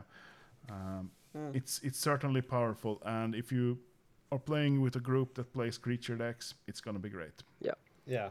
if you're it's uh, it's a tempo card uh, in those in- instances. if you're playing against me and my merry bunch, bunch of friends, it's gonna be the worst card in your deck. but you can bounce your own Uktabi Orangutans. You can bounce Yeah. uh, other like Yeah. you, you can still get value out of it. Uh, or and the- and the merfolks have gotten some cool picks like the um, uh, what's the, the the the trader. the Merfolk Trader, Yeah. that lets you loot. Yeah, yeah, but uh, Exactly. are you gonna play a deck with Merfolk Traders and uh, uh, Man-o'-War? That doesn't seem very tempo. well you have merfolks. Yeah, So yeah, you I guess it, it can do stuff, Yeah. and uh, I agree on it being a tempo play, and I kind of see it at least uh, as a sideboard option. I'm- if I you're playing mean, a creature deck. I mean like playing one in main deck is is fine. Yeah. for Yeah. sure. Yeah, yeah, Uh, If you're gonna play more, you have to be quite certain that you're not gonna play against these yeah for sure. control decks or combo decks. Um, Yeah. Uh, so, uh, nec- fourth pick, for the four out of five uh, for Olan. well, Emerald Charm. Yes. Yeah. It's it's the obvious pick. It was Yeah. the first card I really wanted to play. Uh, Emerald Charm is an instant for one green, which can uh, untap an artifact. A permanent, this- a permanent. uh, sorry, a permanent. Yeah. Um, But you're gonna use use it with artifacts. uh, yeah, it untaps a permanent, and it also kills a global enchantment. Yeah. And it gives uh, makes a creature lose flying if you want that instead, but you never want that. Probably. The global enchantments are, are what? Uh, Not Some- auras. Yeah, uh, not control magic type card, spirit link or whatever. Um, Mm. Enchantment that stay for themselves. Uh, Yeah. I, I have no better explanation. Um, No. Sylvan Library. But the thing is, it can kill Underworld Dreams, for Yeah. example, which is an insanely annoying card to play against, uh, which you can't Hurkyl's Recall. Um, it can kill a lot of other weird enchantments as well. I love how you go into this card because it's obvious that, you you're so tunnel vision what deck you should play this card in. Because I see a lot of more modes here, but yeah, go ahead, Olan. Yeah, yeah. uh, so so basically, you take card of all the nasty enchantments, uh, Chains of Mephistopheles, Underworld Dreams, a lot of expensive cards that never see play, um, and then you untap your Twiddle wall, uh, your Time Vault, and win. Yeah. Th- that that's that's the basics of Emerald Charm, and then you can do a lot of janky stuff with, with it, which I will never use it for. Um, Yeah. but the fact is that actually killing an enchantment in uh, in green for one green Yeah. mana is good. Yeah. Period. Yeah, and like untapping, uh, like with Twiddle, you can untap a mana vault or something sometimes also. So Yeah, and and the thing is where where if you play like if you play like a mono green aggro deck, um, you can ha- play uh, Tranquility uh, for three mana, Yeah. uh, which their abyss gets a trigger before you play it. Yeah. But with Emerald Charm, Yeah. just Yeah. kill the abyss. Yeah, I think Emerald Charm is probably like top three in the set. It's so good. Yeah, it makes the the combo deck, I'd say. Yeah. Uh, since we uh, did have another uh, NoobCon winner with uh, Twiddle Vault without scryings, uh, uh, I Yeah. think it makes the deck very, very, very consistent. Yeah. Uh, and as you mentioned, Unworld Dreams. Uh, Energy Flux, uh, it's like uh, uh, any Yeah, annoying. Yeah, Yeah. and but the thing is, if people are playing, um, I'm not pr- so happy playing that uh, Twiddle Vault deck if everyone is playing like Goblin Vandals and stuff. Um, I- um, okay. Uh, Yeah, so, you're so, so, so it, it depends on what what people are playing. If they're playing Yankee creature decks, uh, uh, if if everyone is playing like Jund, uh, Jund tempo decks or or like uh, They are, they are. natural order decks, I want to play It's Twiddle the Vault every day. uh, but if people playing weird, weird uh, decks uh, with Goblin Vandals or or weird control decks, I, I'm not a happy camper. Um, Yeah. I think it's the most versatile card in the set, probably. Yeah. Uh, as it, you mentioned, it does everything it needs to. I and mean, you can play it in the green creature decks also, since it takes care Yeah. of Abyss uh, and Moat. And and like losing flying is not irrelevant. Like say you have an Mishra's Factory and they attack with a hypnotic specter, like surprise. yeah. Spectre loses yeah. flying and I block and kill it. Like Mm. they're Yeah. it's not just a fringe case, it's actually a legit uh, like yeah, lose a flying Mm. to dib or whatever. It's relevant. Yep. Uh, let's leave it at that. Uh, my fourth pick is uh, the Wildfire Emissary. Bum bum bum.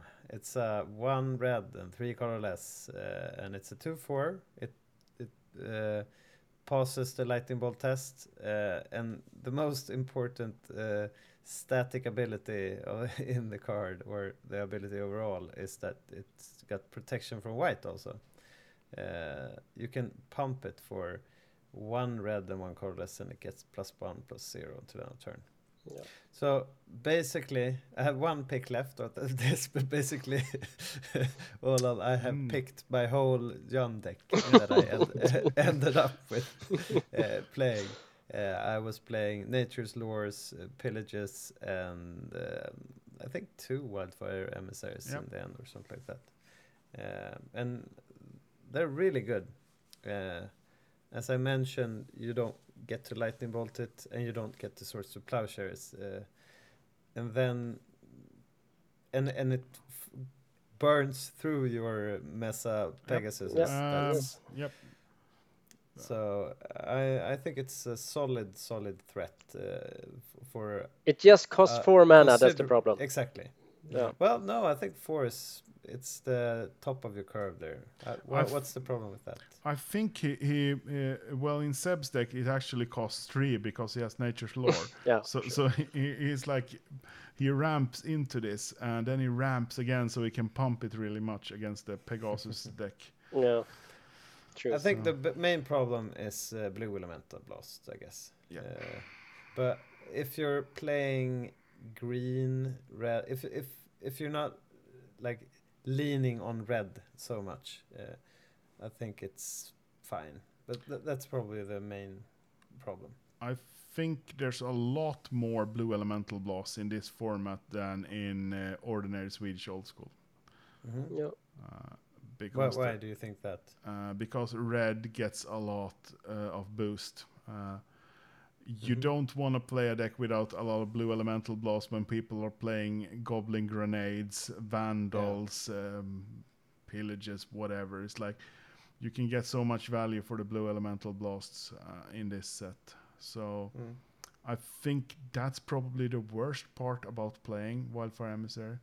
Yeah. Uh, if you're expecting a lot of white decks without blue, uh, it's gonna be great. Yeah, but you have your own rebs for their bebs, so I like guess so. Yeah. You need you need to have the, the you, since it's the only way you can deal with it. Also, I guess so. So, so terror, dark banishing, and blue elemental blast. Mm. Uh, and uh, we, we I haven't seen any Dark Banishings in people's decks yet, but uh, it's another card you mentioned there that makes black better. I, Also. I, I think I think terror as a card is underplayed. So, yeah, it is. Yeah. Uh, so, uh, and with a lot of river boas running around, or uh, what's what what's it said when uh, snakes move? Um, Slither. Slither with a lot of river boas slithering around. The- the- the- I think I think the uh, killer red, red, berry creatures are are better. So, so Yeah. yeah. I don't know. I've been on a crusade to say that terror is a better card than people give it credit. So But I think river boas actually swim. do this. Do, ah, okay, yeah, they do. Yeah, they do. Uh, it's so hard with animals. Uh, I don't know. It's like Let, let, let's go to Anton's last pick. here. Yeah, uh, my last pick was Nature's Lore, uh, but I'll say serrated arrows instead. Uh, Okay. Because uh, I do like colorless ways to remove creatures. So serra- serrated arrows is a four mana artifact uh, that enters the battlefield with three counters on it, and you can remove a counter by tapping it, and uh, it deals or puts a minus one minus one counter on target creature. And at your upkeep, uh, when it doesn't have any more counters, you sacrifice it. So this uh, this card is like yeah, you can fit it in many decks. Um, it deals with River Boa, which is a imminent threat in Scryings. Uh, it can't be regenerated with minus nine, minus one. Uh, it's also a good like card in just transmute artifact decks, like having a miser um, for Yeah, two I bucks. thought about transmute also. Yeah. Yep. Uh, so uh, yeah, I think it's solid. And we I already mentioned one toughness being uh, like more prevalent in with scrying. So yeah, yeah, for sure. you, you can use it on Mishras even. Yeah, and it's uh, I mean it stays. It's very relevant that the Yeah. counter sticks. Um, Yep. So yeah, I um, I was very happy to see it, and like I have some like limited um, uh, experience with with uh, this card, so yeah. I- and we, we have to yeah we have to remember the pump knights white and Yeah. uh, black in this format which it actually kills uh, Yeah, Yeah. and the goblins. Uh, yeah. Yeah. i think i think people who hasn't played with the knights don't under understand how good they are uh, mhm. Um, th- that's what you see when when you play like um, when you play atlantic they are Mm. often four power with first strike and that's a beater Yeah. Yeah, it is. Uh, so so so yeah, serrated arrows. If people are playing the good creatures in this set and not just combo decks, I think serrated arrows are really good. Yeah. Agreed. Uh, I the only problem is it costs one to four, maybe it should have been three or something, and I haven't seen. I think we tried out. I thought more of it. Yep. But since uh, we're addressing a meta that doesn't exist, really, uh, I, I I can see it being more played if more people played Scryings and tried out more creature-based decks. Yep. Uh, I could really see it being good. And, Uh, and it's a cheap card to buy, um, money wise. So so you can just get a couple and be happy with your life. Yeah, I think that goes for most of the cards we talked about, uh, Ah, thankfully. yeah, not the dreadnought, but we haven't talked about that. No, and Yeah, natural. we haven't nat- talked about that. No, we we are not going to talk about that. No. So what what are we going to talk about? Uh, Ola? Your- Yeah, for your well- last pick. Uh, my last pick is actually a card that fits in a archetype we have mentioned, and that is Magma Mine. Oh, thank you. Nice. Uh, Magma Mine is so uh, makes uh, the power monolith so much better Yeah, because you don't need a colored mana to go off. Uh, usually you win with a fireball or a uh, fireball in the in the power monolith deck. With this card, you only need one uh, colorless mana, which you get infinite amount from the power artifact. read what it does for our listeners. Oh, I'm sorry. Uh, an artifact for one mana. Uh, for four mana, you can put a fuse counter on it, and you can do it as many times you want each turn. And then you can sacrifice it to to shoot it uh, the amount of damage equal to the number of fuse counters on it. yeah, you tap it and sacrifice it. So. Uh, yeah.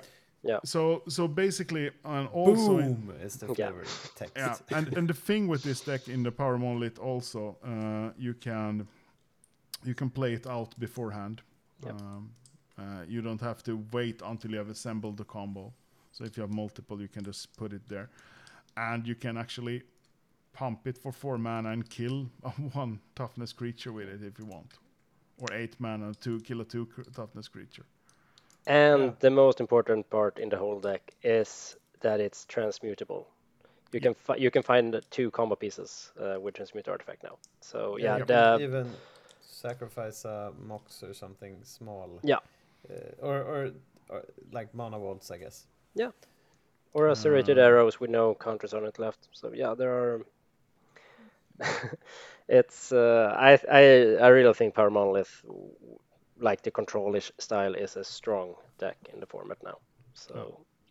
I haven't I haven't tried the the controlish variant. We Yeah. tried to make it as fast as possible. Yeah. Um, and it, yeah, we, we didn't really like it. So so if I'm gonna play Power Monolith, I'm gonna I'm gonna talk to our mutual friend and Yeah. uh, ask him for some lists and see what he has done and take Mhm. it from there. Yep. That's the best way to go about. yeah, for sure. Uh, okay. Last card here. Uh, What black Uh, card is this? A Jan it's card. not. It's not a black card. It's a red card. Uh. I I don't know what what we had uh, what we did say when we picked cards, but I, this is a card I w- want to see more of. Uh, no, it's not the hammer. We did try. Uh, That, that's the wor- That's one of the worst Yeah. cards in the set. yeah. Yeah. Okay, like we did see, we did try building Jukal Hop sticks, and I think I tried. With, oh man, that's uh, so bad. Uh, Yeah, I think I tried with some Orcish Lombiac-ish card uh, decks versions of it also, but it didn't really work. And uh, uh, yeah, whatever. I my last pick uh, is uh, actually Balduvian Horde. Ooh, Uh, it's it's a five five or four, and it was really strong when uh, uh, you played back in the days with it. Uh, uh, the problem is that you need to discard a card at random uh, from your hand uh, when you when it comes into play, and you can't really. Uh, do do you need to have a card in hand, or do you need to do, bury it otherwise? I- I'm not gonna guess with old Oracle text. no, let's look it up because we're Uh, educating today. Yeah, um, that's a big drawback, anyhow. Uh, to that you need to like discard. Uh, yeah, you sacrifice it if you don't discard Yeah. a card at random. Thi- This is. Um, um, uh, can I segue in another card when you mention this, uh, Seb? yeah, Uh, a Sure. card which we haven't mentioned, which is Funeral Charm, which is a card that you can make someone uh, discard a card at instant speed. If you only have Yeah. one card in hand when you Yeah. play Balduvian Horde, they, they can make you sacrifice it. Yeah. Uh, Funeral Charm is a fun card. It is. Um, yeah. uh, But and that's probably how I drew it up, thinking about Balduvian Horde. I thought about Yeah. maybe playing even mono red, uh, a lot of burn spells, uh, and uh, just having it there as a one or Yeah. two uh, threats uh, at four. sadly, I think uh, if you play mono red, you want to play goblins uh, and goblin grenade, and not four drops. Yeah. maybe. I I, I'm like- just want to make it work since I thought it, it's such a cool card, and I I don't really know how t- to make it work though. I think uh, for me, uh, Balduvian Ho- Horde is the worst card mention of all 15. Uh, Yeah. yeah, yeah, Yeah, I, know. I, uh, Uh, I went out with a bang. I Yeah, I to- thought I thought you were gonna give us a black card for your Jund deck, which could have been uh, Funeral Charm, Stupor, or or something else. Um, Yeah, we have uh, some of those. I was thinking of, about like having Spirit of the Night is also, but that's for Reanimator or even uh, Eureka. Well, I was I was thinking a lot of Eureka. Uh, well, the to the this. thing with Spirit of the Night, it's uh, not great in Reanimator. Uh, It has protection because from it's black. a legend or It has protection, protection from black. Yeah. Okay, okay, okay. So you have to animate it with All Hallows Eve. yeah, yeah, I see. So there, there's a, Uh, the, the, it's so weird that it has protection from black Mhm. and not protection from white.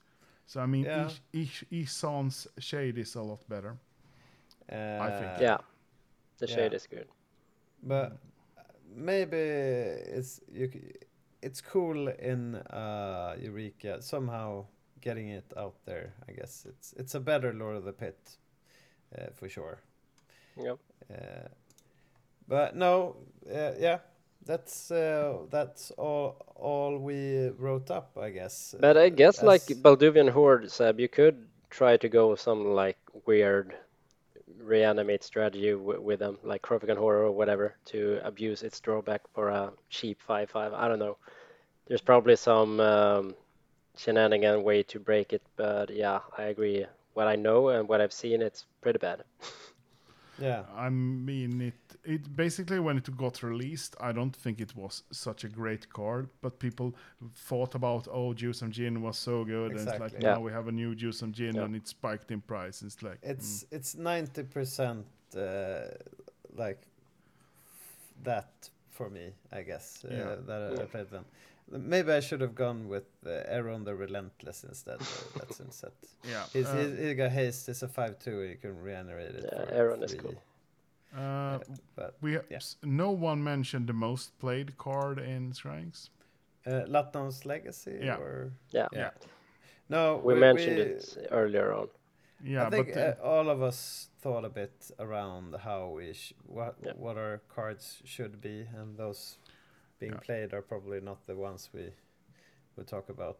Uh, we have Lot- some other cool cards, uh, as you also like Noble Benefactor. I think some people try to. Ka- Kalle, stuff Kalle Nord has played a for Noble Benefactor deck, I think. Yeah, it's like you get if it. It's a two two for three, and if you sacrifice it or if it dies, uh, you get to search up a card. But your opponent also get to Yeah. do it. So, uh, But you sacrifice it end of their turn and get Mind Twist and Mind Twist their whole hand. Yeah. It's, so they can't play the card they get. Uh, I think we made the Per make a source weirding deck also. Uh, that did not work out good. um, I mean, Par and Search Weirding is, um, yeah, th- th- that's a weird relationship. Yeah. It's been ongoing for a long time. Yeah, we also have Uh, and Anvil. of- during oh sorry, and Enduring Renewal also a card like you uh, like there's a bunch of cards you try to break, uh, and that's a card where you play your hand up face, and if you draw a creature card, uh, you discard it. When a creature goes to graveyard from play, you put it in your hand again. But is it Uh, is it Ashnod's Altar, which is the combo piece in old school with that one, or because we don't have a Goblin um, bombardment? be. I don't know what else like sacrifice outlets play there. it, or No, but you need to. I- You actually want to loop your CMC zero creatures, go back, so you have an effect that sacrifices a creature and you get him back. Ah, I mean like that. Yeah. Uh, we did see Brother Ben play uh, a deck with uh, altar, benefactor, and two renewing. Ah, okay, yeah, cool, Renewal. cool. I think he played eggs and I don't know what. Uh, we we can't uh, address Brother Ben deck. no, because, it, uh, it's hard. he he works on another tier than Yeah. we do. Yeah. He's he's on another level. On a, on another plane. yeah, for sure. But like, just goes with saying that Scryings has a lot of interesting shit. Uh, I want to just name Anvil of Bogardan as well as a crazy combo card with Chains of Mephistopheles. Um and we agree that Seb should do some um, talking about rulings there whenever he feels like it. If, Uh, if people manage to stick Mm. through with it till this, uh, I will give them to it. Give them now the listen on uh, Bonnie talking about uh, Shane's uh, decks in uh, Scryings for five minutes.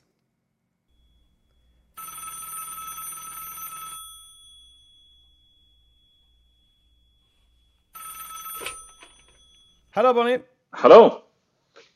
Nice to hear I you.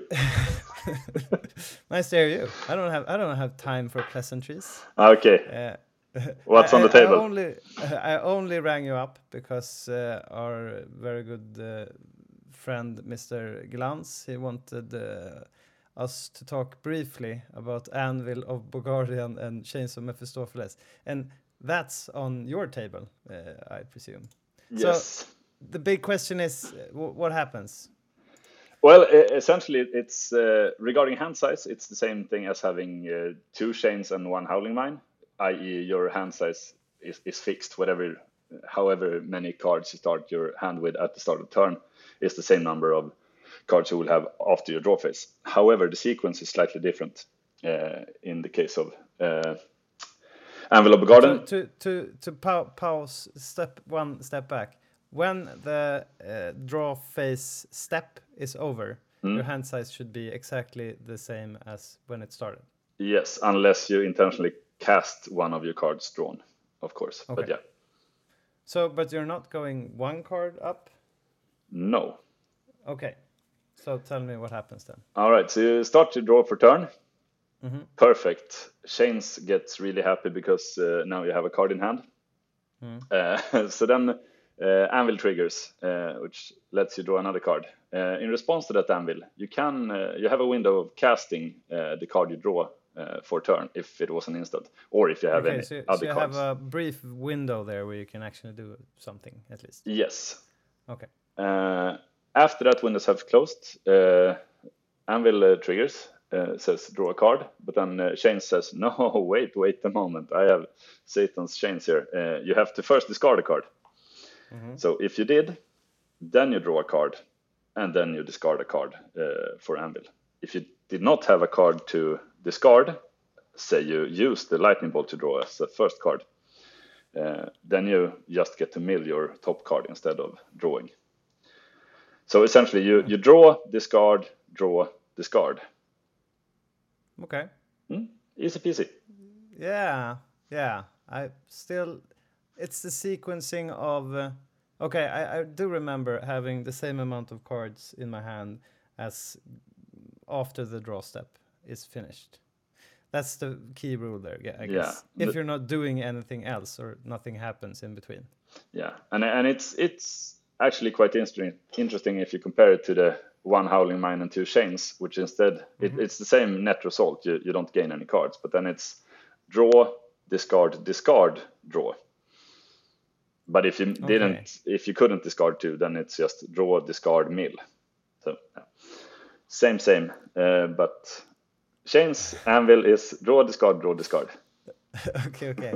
I, I don't know if I got if I got any, any wiser, but I, I I, got some key points on how to go about if this happens. And you actually built one of these uh, decks with scryings, right? Yeah, I think it's one of the best cards in Scrying. And, and if you are discussing Chains and Anvil in Scryings, please don't forget Chains and the Teferi's Puzzle Box, To puzzle box, which is essentially uh, Mind Twist every turn. Yeah, because uh, Teferi's uh, puzzle box lets you. Uh, okay, i during your draw phase, you count the card in your hand, then you put the cards on the bottom of your library, and you draw on more cards. Yeah, And but you don't have can't any to discard, so you instead just mill that many cards. So, but still, you have a brief. Still, you have a brief moment where you might be able to play an Not- instant, I guess. Yeah, that you already had in hand, but you won't be able to play anything off your library. Once the first Puzzle Box is on the battlefield, there will be no more cards played. Okay. Why is that? Because you you during your draw phase. Okay. It Okay, yeah, the yeah, step. Oh, sorry, it was during the draw, phase. I thought the first puzzle box was like during your upkeep or something. no, but you're right. Yeah, you still, yeah, you still have your uh, window of of instant opportunity. Uh, but it's one card then, or something like that. Yes. It's it's the first card, because then you're just going to, or how, Yeah. does it go about? The first card, and if that was an instant, you can cast it Okay. before shuffling it in with the puzzle box. Okay. And then basically all you do is mill. Yeah. Yeah. Okay. Yeah. Yeah. Yeah. I think we got a bit wiser. And, and it's And, uh, actually then you mill and then you win. That's the whole point of chains, right? Yeah, you win. Yeah, I win. Yeah, since you played the puzzle box, you don't even need anything else, right? Rack would have been good, I guess, or just Yeah, more cards in your library than As long as you play the uh, puzzle box in your turn, uh, hopefully depends on who. Yeah, hopefully you're up in card count in your library. I guess. yeah. Yeah. okay. Something to look forward to when playing Scryings. absolutely, I can fondly recommend it. Thanks for uh, joining in on our and con- telling us what happens. Give my love to Anton. Yeah. Bye. Bye.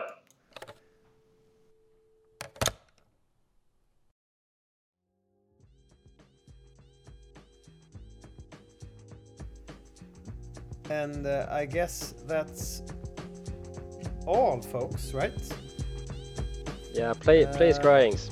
It's great. Yeah, I think uh, we we decided to put together some sort of tournament now, and I really want to play my young cards. Uh, so Yeah, we So- we had set a date and everything, and then Olan went and uh, hosted a regular Swedish old school tournament, specifically Yeah. that date instead. So I mean, yeah, we set that date, quote unquote. Who are those uh, we? Uh, it's me and Anton, Gordon, and Go- a, lo- a lot of to- Finns, a lot of Finns in the Discord, uh, Yeah, Webpack a lot Discord. And Gordon agreed with me that we should play my tournament that day. yeah, he, So he stabbed Well, you. You- you he tricked stabbed him. you hard. yeah. I'm not surprised. it, it, it always goes with the cool kids. Yeah, Yeah. Anton, you and I, we will need to fix this. Yeah, for sure. More Scryings. Can't Yeah. we play Scryings on the Sunday that weekend and make it a whole weekender? It's hard when you when you have kids to dedicate the whole weekend of uh, online Well, play. well then you have then you take the kids the whole next weekend and then it's the Borås Spelkonvent uh, the week. Uh, After that, yeah. No, it's actually t- it's actually two Yeah. weeks between. Yeah. Uh, so, so yeah, you have to deal deal and wheel some some there okay. With your do that. trading skills. You have a lot mad skills at trading magic cards, said so you can use it here. Uh, thanks for joining, and um, uh, hopefully we will uh, talk about more fun stuff uh, in a couple of weeks or so. Uh, Thanks. bye bye out there. Bye. Bye.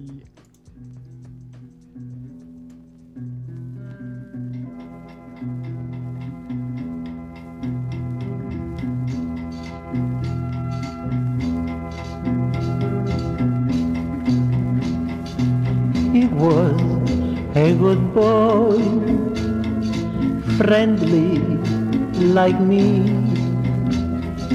He liked to enjoy music and to make happy everybody. He sang, played guitar all over the country in small towns, a big cities. And now, and now, he doesn't play guitar, but play machining gun in Vietnam. He plays machining gun in Vietnam.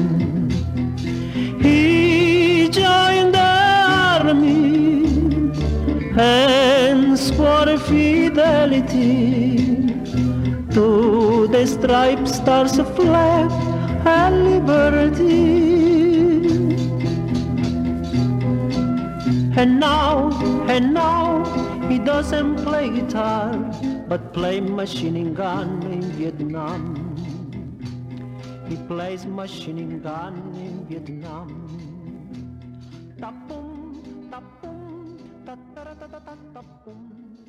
Plays machining gun.